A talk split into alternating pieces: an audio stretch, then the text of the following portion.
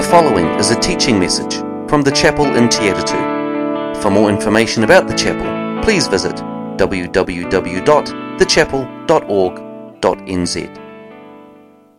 I love that, that lyric. Your name is like honey on my lips. I remember a long, long time ago when I was listening to an artist called Barry McGuire. Anyone remember that one? Barry McGuire, yeah. He said an interesting thing one time. He said, Isn't it interesting that when people are, as he was an American kind of guy, it, when people were cussing, when they were swearing, they'd use Jesus' name in vain, right? They'd use it as a swear word. You don't hear people going, Oh, Buddha. Do you? No.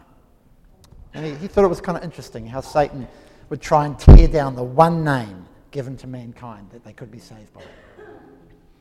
Your name is like honey on my lips. Sometimes I almost, you feel like when you want to apologize to God and say, I am so sorry for how you hear your name used. But your name to us is like honey. Amen to that. That is not anything to do with my message. that was not an introduction. Hey, everybody, oh, I'll make a gross generalization. Everybody loves a good story, right? Yes, that's the answer. Okay, and every good story has a good beginning. And so I want you to see if you can pick these ones. Once upon a time. You won't get that one because so many fairy tales start with that one. Yeah, Goldilocks. I would have paid Goldilocks. So I am. How about this one? Um, a long, long time ago in a galaxy far, far. Star Wars. Okay, from now I'm going to do some more. Um, I might get people to put their hands up. In the beginning,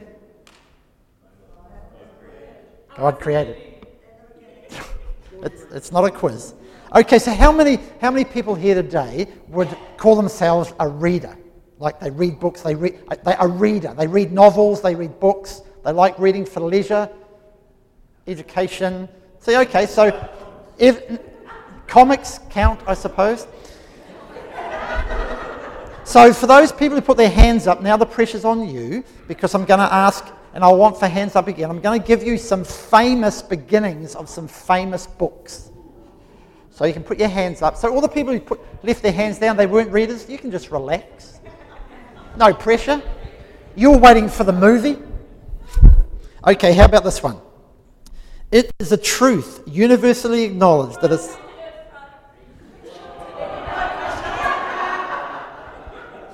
Yes. Yes. Well done to you who put your hand up. Okay, moving on. Call me Ishmael. Well, your hand was up, eh? Moby Dick is correct. All children except one grow up. Peter Pan, correct. Okay, two households, both alike in dignity, in fair Verona. Thank you, Caleb, for putting your hand up. Put your hand up. Man. Okay, all right. Once upon a time, there were four little rabbits, and their names were Flopsy, Mopsy, hands up. How many times? The Tale of Peter Rabbit. Absolutely right. The Tale of Peter Rabbit. Perfect. It was the best of times, it was the worst of times. The Tale of Two Cities. Well done. Okay, I'm going to do this in a kind of a try and get my deep kind of real voiceover voice going, because this is how it should be read. No one would have believed in the last years of the 19th century that this world was being watched keenly and closely by intelligences greater than man's. Down the back. War of the Worlds. Okay, here's one you might get, and I'll do it in a kind of a light and cheerful voice because this is how we used to read it. Out of the gate and off for a walk went Hairy Maclary from, from Dairy. Everybody, every, every, Everybody loves a good story.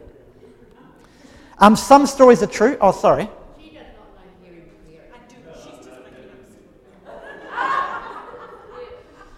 Okay. There's always, there's always the naughty girls in the corner, right? Okay. Everyone loves a good story. Some stories are true. Some stories are just told to entertain. Uh, some stories are, are used to make a point. Some stories are told to illustrate a truth. I've got one for you. Like if I, sometimes if I was going to explain to someone what it's like being born again, what is it like that we are all created, and Scripture tells us we're all created, and God's got a plan for us. In fact, I think um, Brian read a verse recently about that, that Scripture. It says that He has got plans for us of, of lots of good works already lined for, uh, up for us to do. And how do you, how do you explain that to people that, you know, that you're, you're created with a purpose, but sometimes that purpose gets distorted. Sometimes your purpose, you, you kind of wander away from it. Sometimes that purpose is actually stolen from you by other, other circumstances. How would you explain that? And I'd say, I'd explain it like this. This is a trowel, and this came into our life in a mysterious way. So the, the origin, uh, it's not mine. I, we've inherited it. Um, I, so I don't know where it came from, but it was, it was created. It was created for a purpose. It was created to dig really nice little holes. I would say it's actually created for actually planting plants because it's got a nice little deep and you can make a nice little circle. But that's what it's created for. But this, it lost its purpose. It arrived at our house because it was used to break the window of our lounge so someone could reach in and unlock our front door and they could steal stuff out of our house. So its kind of purpose got a bit distorted. But you know now, it's been redeemed. It's got its purpose back. It's come to live with the Baines. it stayed, it arrived at the Baines, but it arrived under a poor circumstance. It was, its, its purpose was distorted, and it now is used in the garden, and it's happy. It's being used as it was designed, and its life has been redeemed, and in fact, it's almost been, in a very Christian term, it's been sanctified. It's been set apart for what it was supposed to do. And that I would use a story like that to illustrate to someone what it's like when God gets hold of you and puts you back into his plans and sanctifies you for the, the use that you were intended for, the plans that he had for you. So that's like a story, right? Yeah. That was an illustration of a story. If you hadn't picked up on that, everyone loves a good story. We are in the middle of a great story of the Bible, a story that is well told. And like any great story, there are moments of intrigue. Today we have a real good one. Well, I think a, moment of intrigue. And so, what I want you to do, I want you to imagine for a moment that what we're going through in the Bible, the story in the Bible, is like a movie, and we paused it from last week, and we're cutting away from where we left Abraham. If you remember last week's, we got in the story, Abraham had that amazing, well, amazing experience that he was asked to sacrifice his son Isaac as a burnt offering. But God stepped in and changed it around. It was an amazing story. That's where, that's where we were last week. We're going to cut away from that, from Abraham, even though I think that raised some really inter- interesting questions. I was talking to Chris afterwards, and we kind of thought, yeah, okay, so they had that incident where he was going to sacrifice his son. He actually bound him up, had him on the altar, and had the knife where he was going to take his life. And so there were some unanswered questions there for us. How did the sacrifice incident affect Abraham and Isaac's relationship? If my dad had done that to me, I'd kind of, I'd look at him a bit differently after that. I, have got no idea. We can't, I, I'm not going to unpack that today. Another question. Did this act of obedience inspire Isaac or traumatize him? He could have been in a position where he thought, oh my goodness, that is how much my father reveres and loves God that he would do that. He would sacrifice me. That's amazing. Or he could go the other way and go, what a complete nutter. What's he doing? How would God ever ask that of a father? We can't unpack that. We've got all these questions. Did Isaac tell his mum what had happened? Yeah, they, they, they went, the men went away together and they would have come back. Did he kind of, you know, If she said, Hi, Isaac, how's it going? You wouldn't believe what just happened. You know, it's, all these things in this story are just left.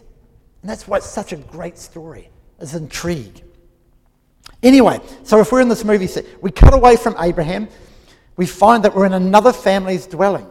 The subtitles would tell us that we're in Nahor's place, Abraham's brother who married Milcah. And they've got eight sons.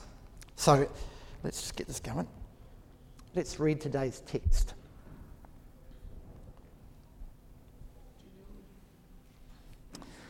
So it says, as, as we cut away, sometime later, so this is after that, the incident of the um, sacrifice, sometime later, Abraham was told, Milcah is also a mother. She has borne sons to your brother Nahor, Uz, the firstborn. You've got to say Buzz, haven't you? I, I mean, could it be pronounced his brother is Ooze and he's Booze? I'll go with Uz. So anyway, Uz and Buzz. I don't know they, if they went to school. He would have just been. That was anyway. Uz and Buzz, his brother, Kemuel, the father of Aram, Kesed, Hazo, Pildash, Jidlaph, and Bethuel. Bethuel became the father of Rebekah. Milcah bore these eight sons to Abraham's brother Nahor. His concubine, whose name was Reumah, also had sons Tabah, Gaham, Tahash, and Maacah. And that is the end of our reading. So there we are. This is like a little interlude in our story to catch up with how Nahor is getting on and, and a roll call of the sons with his wife and his concubine. But the intrigue to me is the mention of one granddaughter amongst that long list of boys, Bethuel's daughter Rebecca. Now, if we, if we were watching this on a movie, at this point, we would notice that she is very, very beautiful. First time watchers of the movie would ask, why are we focusing on Rebecca? And of course, if you've ever been to a movie theatre with, there's always some people who've read the book. And they are sitting there, and when something comes up in the movie like this, Rebecca, who's this Rebecca? They're the ones who lean over and without even being asked say, Oh, Rebecca, she's the, and she's gonna, and later on, and she's, and you're sitting there going, What are you doing? So please, no spoilers. Remember, this is a great story and it's well told. Next week, we'll be coming back to Abraham and Sarah. We'll find out about Rebecca in good time. And yes, I know of you have a lot of you have read this book and you know what's going to happen, but no spoilers, please. We're going to get back to Rebecca another time. This is a story out of the Bible which I love. As I said, everyone loves a good story. I particularly love good stories. There's a huge benefit in studying Bible stories. And like a good movie, you know, like it, you've probably got your favourite movies that you've probably watched more than once. You replay them and go back to them at other times. Going back to Bible stories is a complete it's, like, it's, it's a love, but it also can be a really good discipline to do it, to go back to Bible stories and unpack them again and again. Because from these Bible stories, we can learn about God's character.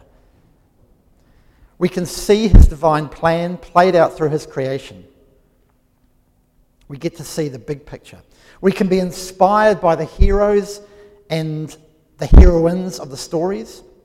We can be encouraged by their humanity because the Bible, as I think Brian brought out this last week, it pulls no punches. It doesn't tell you, it doesn't hide things. If people make a mistake, it's out there, it's put in there. Their flaws in their character is shown. We can be inspired by that. We can be encouraged by the fact that they are human and how God uses them. We can also be warned of what happens when humans don't follow God's plans and the consequences of that. We can learn from other people's mistakes. That is very valuable. And this is all by immersing ourselves in these stories in the Bible. How do we remember the stuff that we're learning from the stories? The Holy Spirit, God's Spirit in us, writes these lessons in our heart. Not in our head, but in our heart. It comes in our head, but it writes it in our heart so that we won't forget. I love this uh, Māori proverb, and I'm going to go get someone who speaks Te beautifully to read it I, I practiced before, but I'm not going to do it now. So You're just going to read the proverb to us? Te teke ka mōhiwa, te pono ka māramu, te tiraka ka maumaha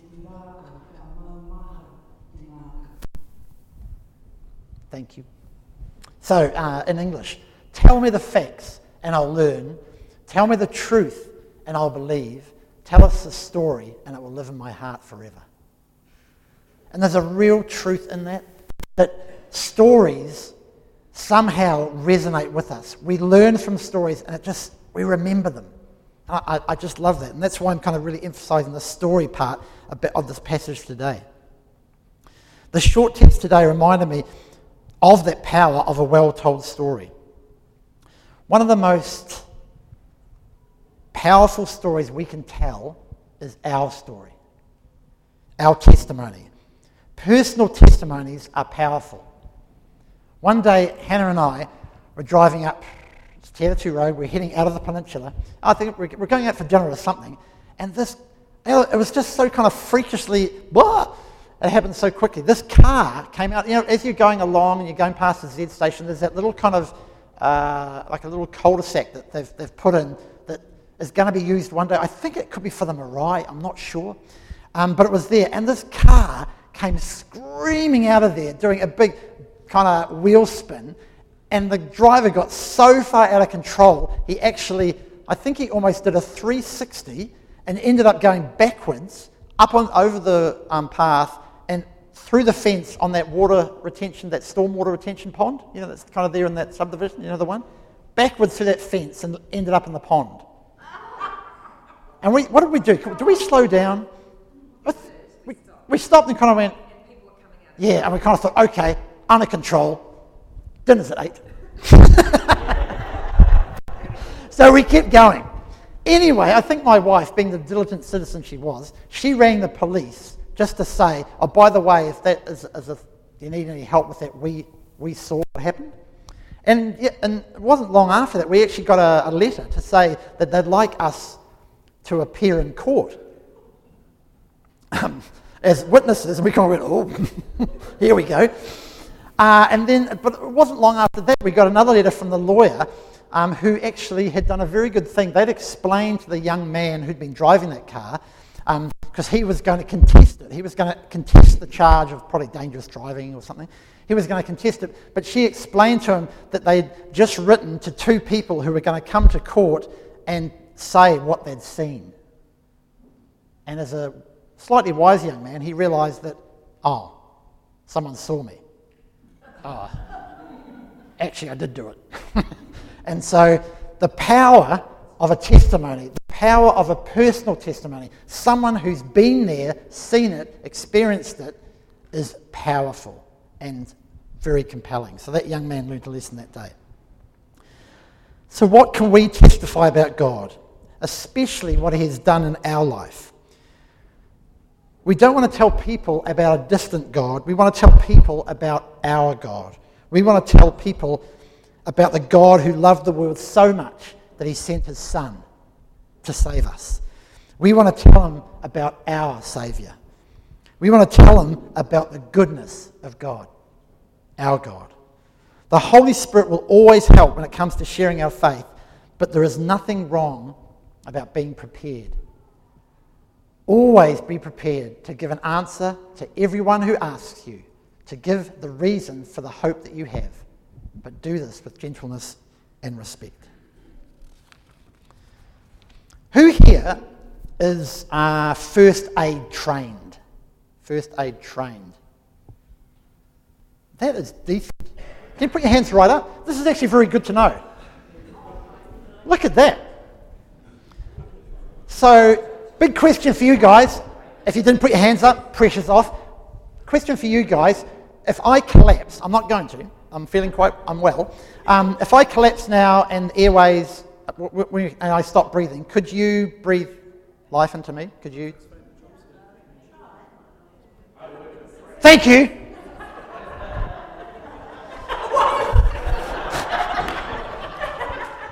He was the only one who said yes.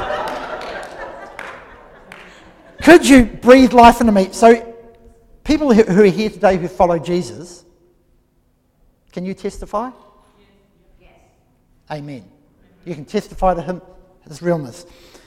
So you can see where I'm going with this. So, those here today who follow Jesus, could you breathe life into someone who's dying? Could you breathe life into someone who's dying without Jesus by your testimony, by the story you can tell them? Can you testify? The scripture says we should always be prepared to give an answer. That's what that scripture says. We should always be prepared. So the thing is, for me, it's prepared. And I've covered this before many years ago. I kind of preached on this before. And I think it's important to be prepared. And sometimes, I don't know if you're ever going to be anywhere and you get a real sense that you need to say something to someone and you know it's not going to be a long time because you're just walking past or it's just a, a chance encounter. Have you, got, have you got a three second testimony? Think of one. Store it away. God might use that one day. I've got one. There is a God. There it is. If I've got three seconds with someone, that's what I'd say. If I was on the lift and I felt led by the Spirit as they were getting out to say, hey, there is a God. Because do you know what, what Andy was alluding to before? Sometimes there are people who are searching for God and they might have prayed that very day, God, are you real? If you are real, know, in an almost cynical kind of like not believing kind of way, if you're so real, some day to day, get someone to tell me there's a God. Imagine if they prayed that and they got in the lift with you, Holy Spirit prompted you, and as they got out, you said, There is a God. Can you imagine what that would happen in their life? Yeah. Be prepared. Have you got a, that was a three second one, have you got a 30 second one?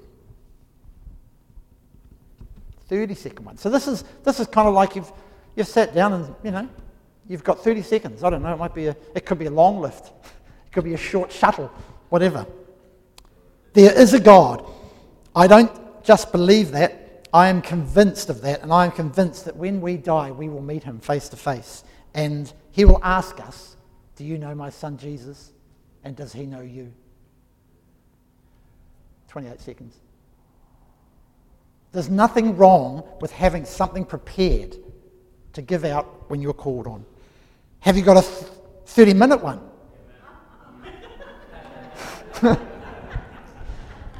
if you have and you're sitting down for coffee with someone or you're on a plane with someone, 59 minutes to Wellington on a good day. But there's nothing wrong with being prepared. There's nothing wrong with it. Yes, the Spirit can lead you and, and it will give you words for the moment, but there's nothing wrong with, with thinking, like, what would I say to someone if they asked me, why do you follow Jesus? Why do you go to church? Nothing wrong with being prepared.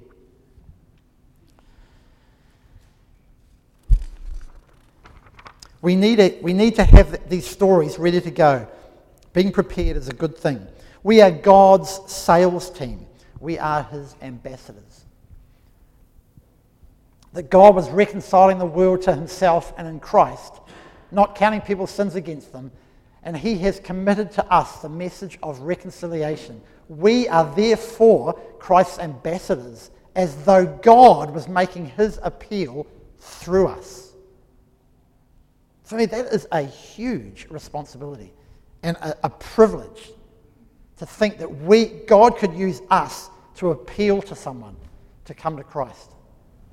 That's amazing. Like Andy was speaking about before, that he's feeling the burden of that, you know, being the answer to prayer. But what if, what if we are the answer to someone's prayer?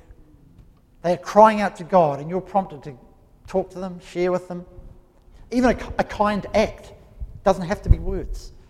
What a responsibility and what a privilege. But of course, I say this, and some of us inside are going, "Oh, I could never do this. I could never, you know, oh, it makes it scares me." What, what, what's the advice for that, for that? I'm scared about it. Always be prepared to give an answer, right? To everyone who asks you. But what if you're really, really scared? It's just not you. You're not a, you're not a kind of an outgoing person. Well, all we have to do is just expand this passage. Who is going to harm you if you are eager to do good? But even if, you if, even if you should suffer for what is right, you are blessed. Do not fear their threat. Do not be frightened. But in your hearts, revere Christ as Lord. Always be prepared to give an answer. And more than that, let's unpack it even further. In doing that, we give it reason for the hope that we have, but do this with gentleness and respect, keeping a clear conscience so that those who speak maliciously against your good behavior in Christ may be ashamed of their slander. I love that, that behind a good testimony, a good witness, is a backdrop of good behavior. That your life backs up what you're saying. You know, there's that great old saying, what you do speaks so loudly, I cannot hear what you say. And also, too, I love that the first part of that verse where it kind of says, basically, don't fear their threat. Don't fear the threat, what people could, don't fear what people could do to you by speak, when you speak out, but revere in your heart God. It's basically saying, in, in my eyes, don't worry about what people are going to do to you. You fear God. And He's told you to speak. Speak. But what if we have doubts? What if we have doubts? You know, sometimes you want to speak to people, but you kind of think, oh, well, you know, I'm, I've still got doubts about my faith. I've still got doubts about, um, about things that I believe. You are in good company. You're in very good company. Um, jumping into the story of uh, Christ had, had died on the cross and had risen again. Some of the disciples had seen him and they were talking about it, of course. Why wouldn't they to be super excited? But there was dear Thomas. He was one of the twelve. This is reading from John 20. He was not with the disciples when Jesus came. So the other disciples told him, We have seen the Lord. But he said to them, Unless I see the nail marks in his hands, and put my finger where the nails were, and put my hand into his side, I will not believe. A week later, his disciples were in the house again, and Thomas was with them. So the doors were locked. Jesus came and stood among them and said, Peace be with you. Then he said to Thomas, Put your finger here, see my hands, reach out your hand, and put it in my side. Stop doubting and believe. Thomas said to him, My Lord and my God. And Jesus said to him, Because you have seen me, you have believed. Blessed are those who have not seen and yet have believed. God does not condemn doubts, He takes you as you come. And that's how He dealt with Thomas. So, doubts is not a problem. There's a song um, I want to play now for you, which it probably captures some of my story of how I feel about God. So, if you can cue it up and just listen to this. This is about believing.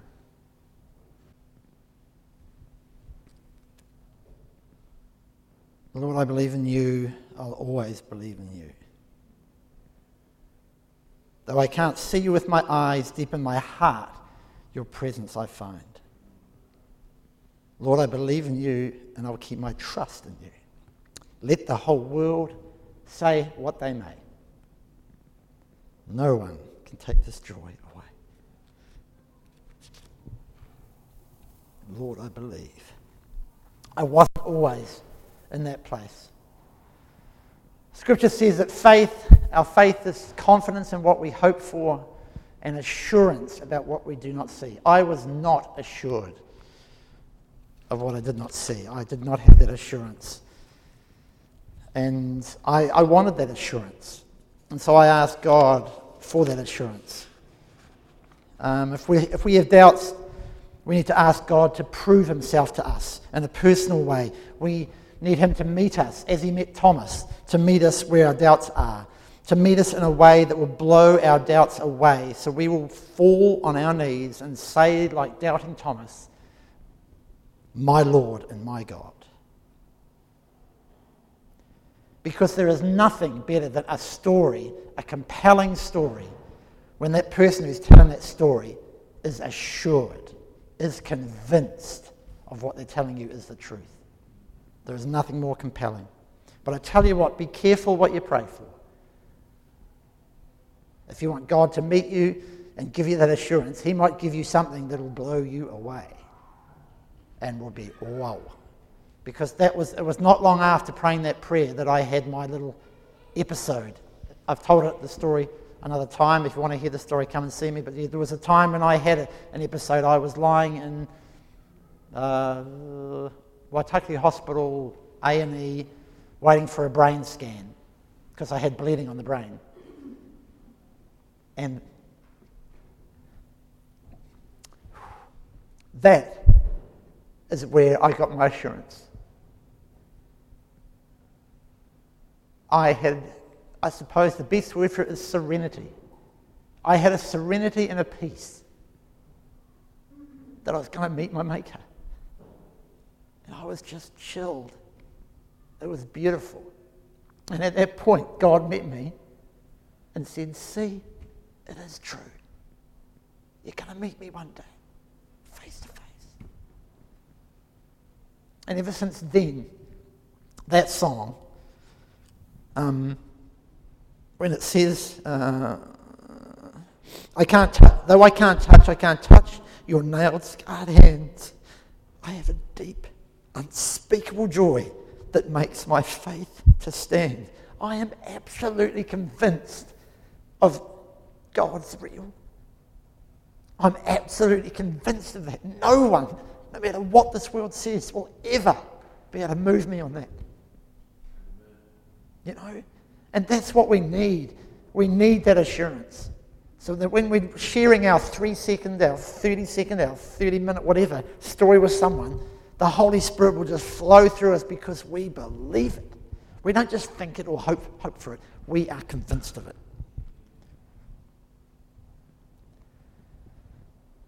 So let's keep reading these stories that teach us. Let's keep reading these stories that teach us about God, that encourage and inspire, but at the same time, let's keep collecting our own God stories. Let's keep remembering stories when God did things in our lives that we can tell other people about that makes us convinced of what we're telling them. Collect our testimonies, our God stories, and be prepared to share them. Remember, we always need to be prepared to give an answer to everyone who asks us to give us a reason for the hope that we have. We need to tell them our story, or tell them a story about God. But your story is so compelling. Tell them a story that could save their life. Thank you for listening to this message from the chapel in Te Atatu.